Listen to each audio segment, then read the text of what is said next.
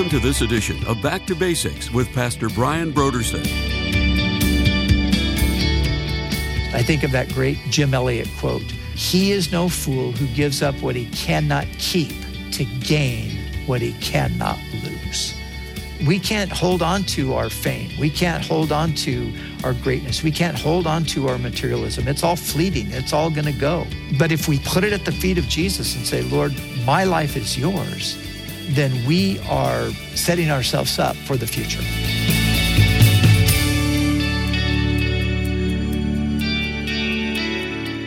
Today on Back to Basics, Pastor Brian continues his study in the book of Colossians. Join us as Pastor Brian concludes his teaching on Colossians chapter 2, verses 1 through 23, in a message titled, "The Sufficiency of Christ."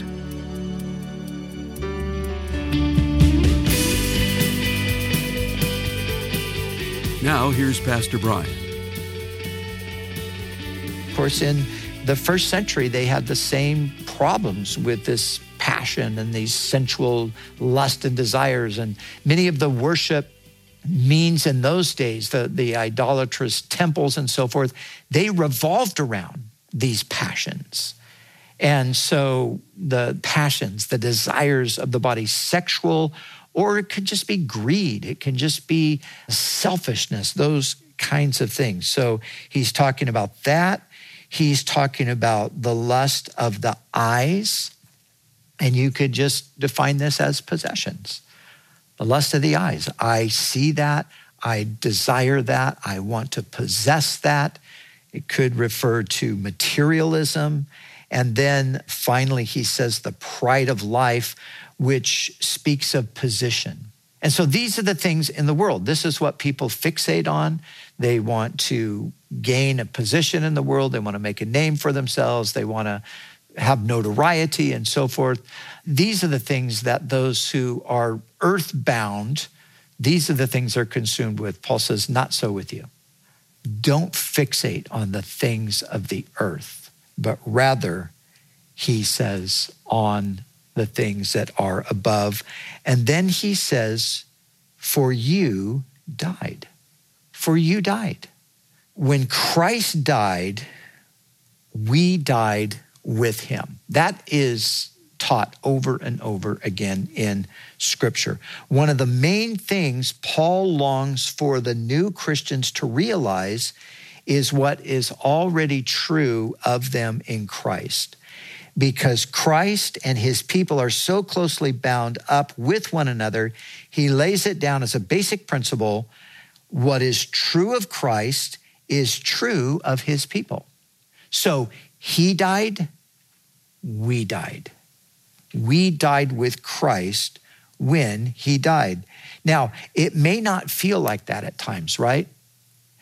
Isn't it true that a lot of times we feel like our passions are very much alive. We feel like our desires for the wrong things are very much a part of who we are. This is where we have to understand how this works. As a Christian, Paul tells us that we are to reckon ourselves to be dead to sin. Now, we died with Christ. But even though we at times don't feel like that, we are to consider that to be the reality, and we are to act not upon how we feel, but we're to act upon that fact. And so, although it may not feel at times like we died with Christ, learning to believe what doesn't at the moment feel true is an essential part of being a Christian.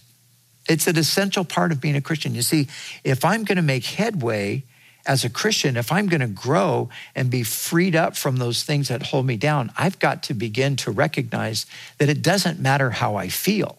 This is where people are tripped up all the time, and especially in this current moment in the history of Western society, especially, where everything comes down to what you are, what you feel. The Bible says no. And if you're in Christ, you are absolutely not what you feel. You might feel very much alive to sin. You might feel very much alive to certain passions. You might still be very much attracted to certain things, but know this, you're dead. That's what you need to know. You're dead. And so even though it doesn't feel like you're dead, you need to know that you're dead. This is what the life of faith is about. This is how we walk by faith. I say, I know I have these feelings, but I also know a greater truth. And the greater truth is that I'm dead. So I do not let these feelings control me. I let God control me. I let his word direct me. I let his spirit empower me. And I trust that these feelings will get dealt with along the way. I don't give in to the feeling. And so when Paul is talking here about having died, what is he talking about that we've died to? Well, we've died to the world. We've died to this world and all of its glitz and all of its glory and all of its attraction and all of those things. Those things are now dead to us. So the world is to have no more power over us than it would over a dead person. A dead person is not attracted to the world any longer. They're dead. And so even though we might feel attracted, we have to just stand on that reality. You know, I'm dead to this. And so I'm going to conduct myself as though I'm dead to this. And like I said, then the feelings will change, at least to some degree, enough to bring us out from under that heavy kind of bondage and oppression. But we died to sin. And again, this is where Paul says that we are to reckon ourselves to be dead indeed to sin, but alive to God in Christ. So sin is to have no more power over us than it would over a dead person. A dead person doesn't sin. All of that is now the past.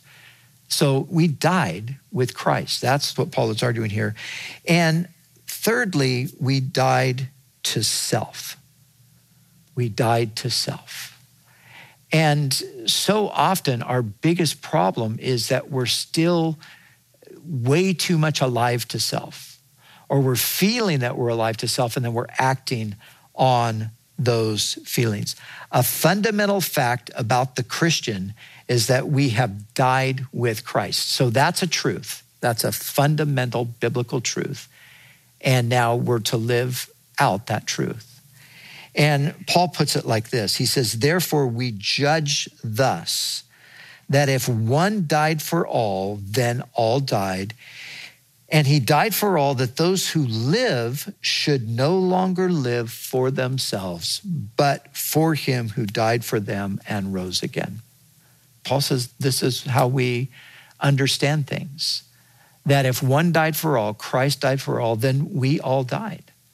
So we're no longer to live for ourselves, but we are to live for the one who died for us and rose again. You see, the Christian is one who is living for Christ. We're living for Christ. We're no longer living for the world. We're dead to it. We're no longer living to sin. We're dead to it. We're no longer living to self. We've died to self to live for Christ. And then he says, for your life is hidden with Christ in God. Your life is hidden with Christ in God. You see, our best life is not now. Our best life is later. God has a life for us in eternity. He has forever. He has a life for us there. And so our life is hidden now with Christ in God. That's how I need to understand my life here in this world. I'm no longer my own. I was bought with a price, and now my life is hidden.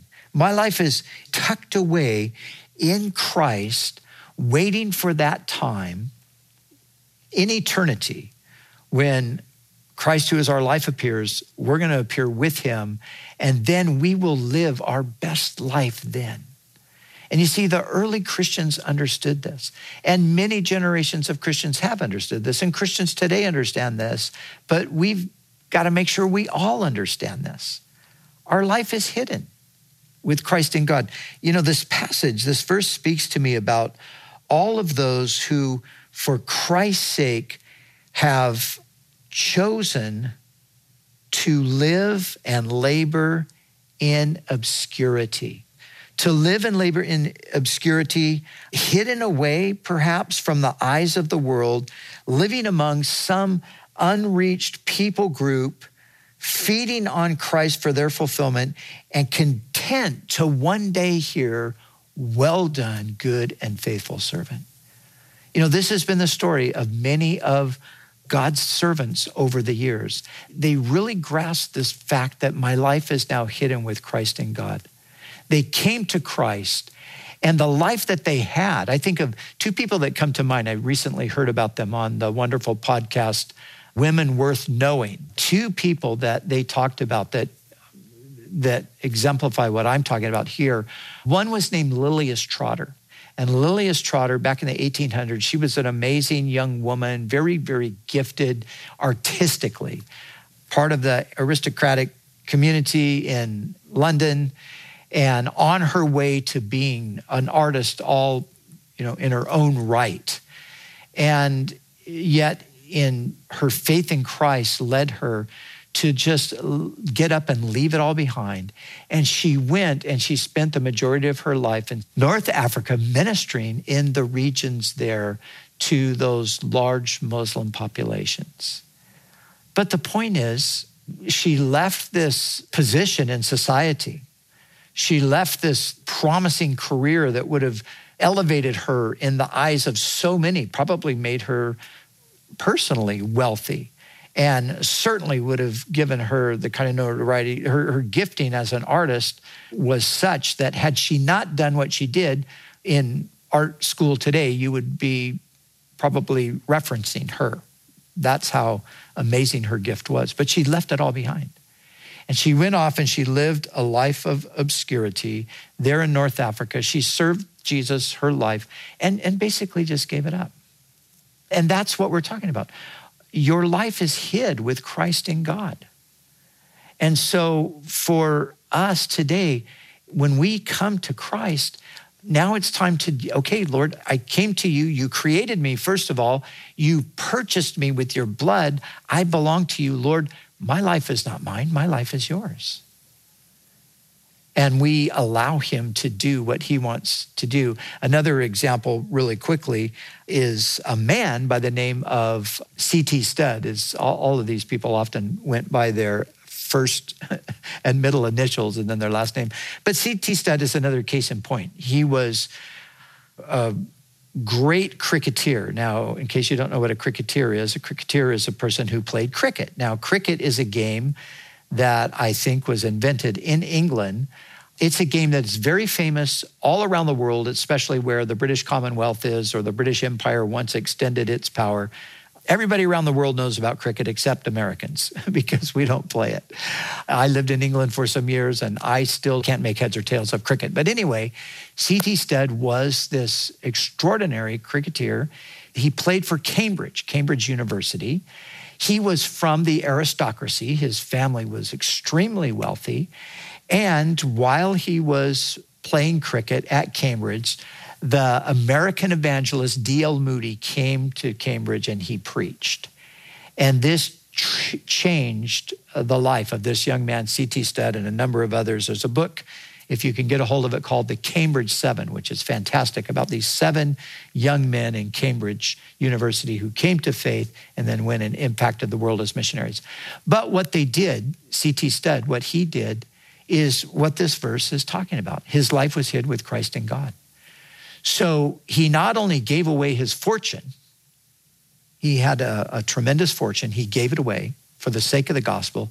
And then he went and he lived his life in obscurity. Now, some people would say, what a waste. This guy was maybe the most well-known cricketer of his generation, maybe the best player of his generation.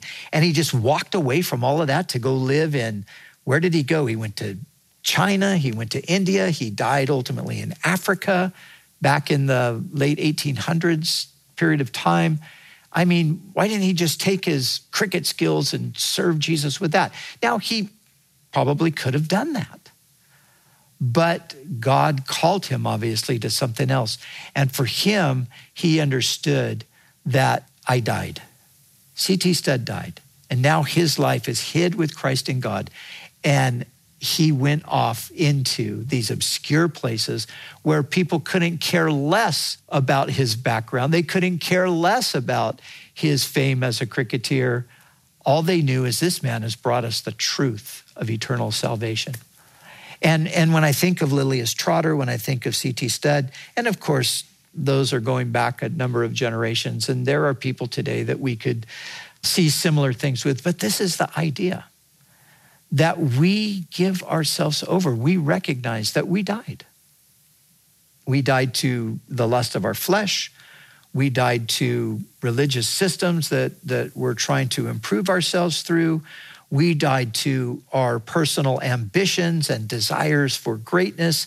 And we have just allowed God to take what is rightfully his, our lives, and do with him according to his purpose.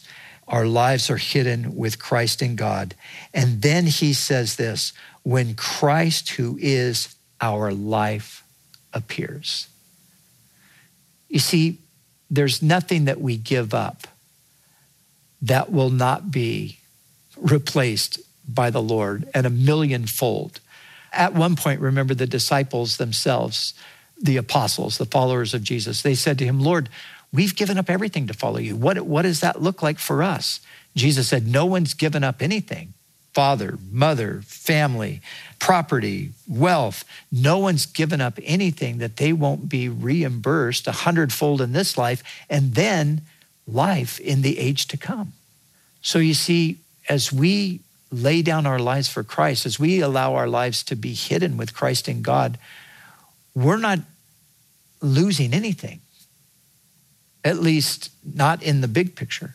We might lose something temporarily, but what we gain, even in this life, far outweighs that. I gain a relationship with Christ. I think of that great Jim Elliott quote, "He is no fool who gives up what he cannot keep to gain what he cannot lose." That's it. Giving up what we cannot keep. We can't keep our lives anyway. We can't hold on to our fame. We can't hold on to our greatness. We can't hold on to our materialism. It's all fleeting. It's all going to go. But if we give it up now, if we put it at the feet of Jesus and say, Lord, my life is yours, then we are setting ourselves up for the future. And when Christ, who is, keyword, our life, that's the key. Christ is our life. And that's really what Paul's talking about through all of this. Again, remember, no, don't go back. Don't drift into these religious things. Christ is your life. And that's what the Christian life is. You know, I was talking to my grandson just yesterday, and he was telling me how he's realizing, and he's seen it all around him. He used to be part of a youth group in New York City where he lived. And he was telling me, he said, you know, not one of those kids in that group are walking with Jesus today. And he said, it was really troubling him. And he said, but you know, I've been realizing that you got to give it all. You got to give everything to Jesus. And I said, yes, amen. That is exactly what we do. Because Christ, if we are believers, Christ is our life. He's our life now. He's our life into eternity.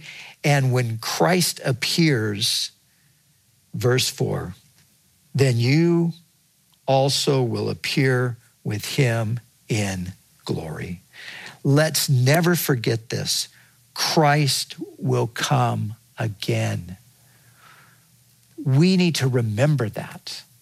We need to remember that everything that Jesus did when he came the first time was all preparation for his coming again.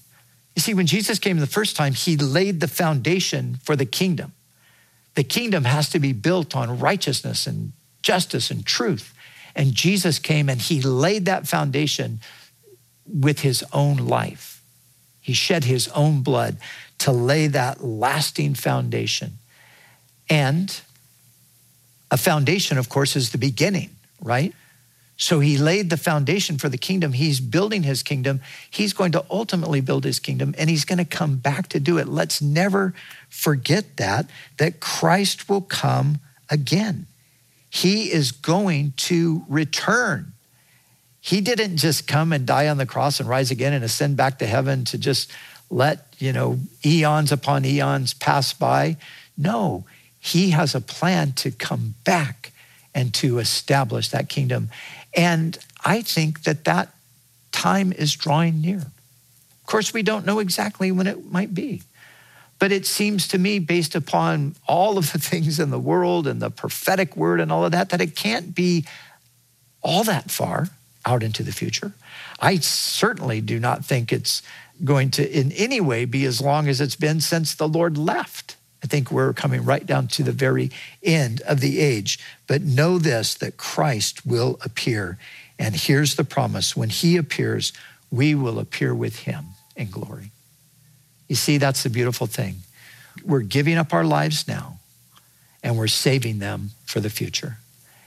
But yet in the interim, it's not like we get nothing. We get Christ. We have Christ. And there's nothing in the world that can compare to Christ. There's no amount of money. There are no possessions. There are no relationships with people. There's no position that you could hold that could even remotely compare to knowing Christ and living in relationship with him. And so he is going to appear and we will appear with him. And then we will live that life, that best life. But for now, let's give ourselves entirely to him, to his plan, to his purpose. Let us be all about the things of the Spirit. That's who we are. We're the people of God. We're the people of the Spirit. Let's be all about the things of the Spirit. Let's be all about the things of the kingdom. Let's be all about Christ. That's the best life there is, being all about Christ. Being all about Christ, he is our righteousness. He is our joy. He is our peace. He is our hope. He is our life. And if we know that, and if we are right in the midst of that, oh, how happy we will be. But let me just say this, there's so much work to still be done. The Lord is going to appear in his glory, but in the meantime, he wants to use us.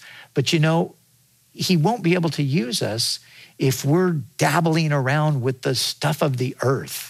If we're fixated on my own thing, or I want to do this and I want to be popular with that group, or any, if that's, or I got to get those possessions, I've got to attain this.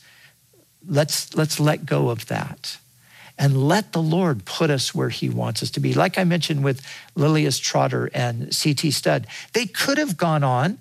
The Lord could have led them to Lilias Trotter could have become that world-renowned artist. C.T. Studd could have gone on his success as a cricketer and used that for the glory of God. That's possible too, but God had something else for them. Let's just make sure that our lives are hidden with Christ in God. And whatever that looks like, let's let Jesus unfold that for us. And we will know that is the best there is. It doesn't get any better than that.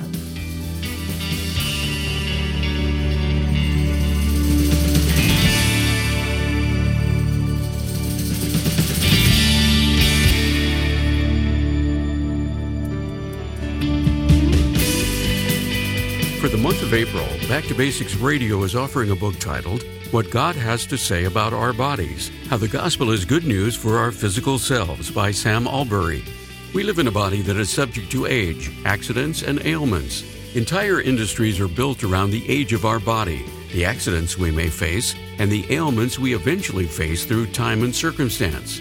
So is there a purpose in the bodily brokenness we are either facing or will face in the future? Is physical death the temporal climax of our bodily existence? Or is the body just a shell from which we are to ultimately escape? If you've ever wrestled with any of these questions, or you know someone who wants to know more about the ultimate purpose of the body, you need to get this month's resource from Back to Basics. The book, What God Has to Say About Our Bodies, How the Gospel is Good News for Our Physical Selves by Sam Allberry, is our gift to say thank you for your donation to Back to Basics. So we encourage you to call us right now at 1-800-733-6443 or visit us online at backtobasicsradio.com. We'd also like to remind you that all of our other resources are waiting for you at backtobasicsradio.com or by calling our request line at 1-800-733-6443. That's 1-800-733-6443. Our desire is to encourage you in your daily walk with God. We'll continue tomorrow with more valuable insights from Pastor Brian as we study together in the book of Colossians.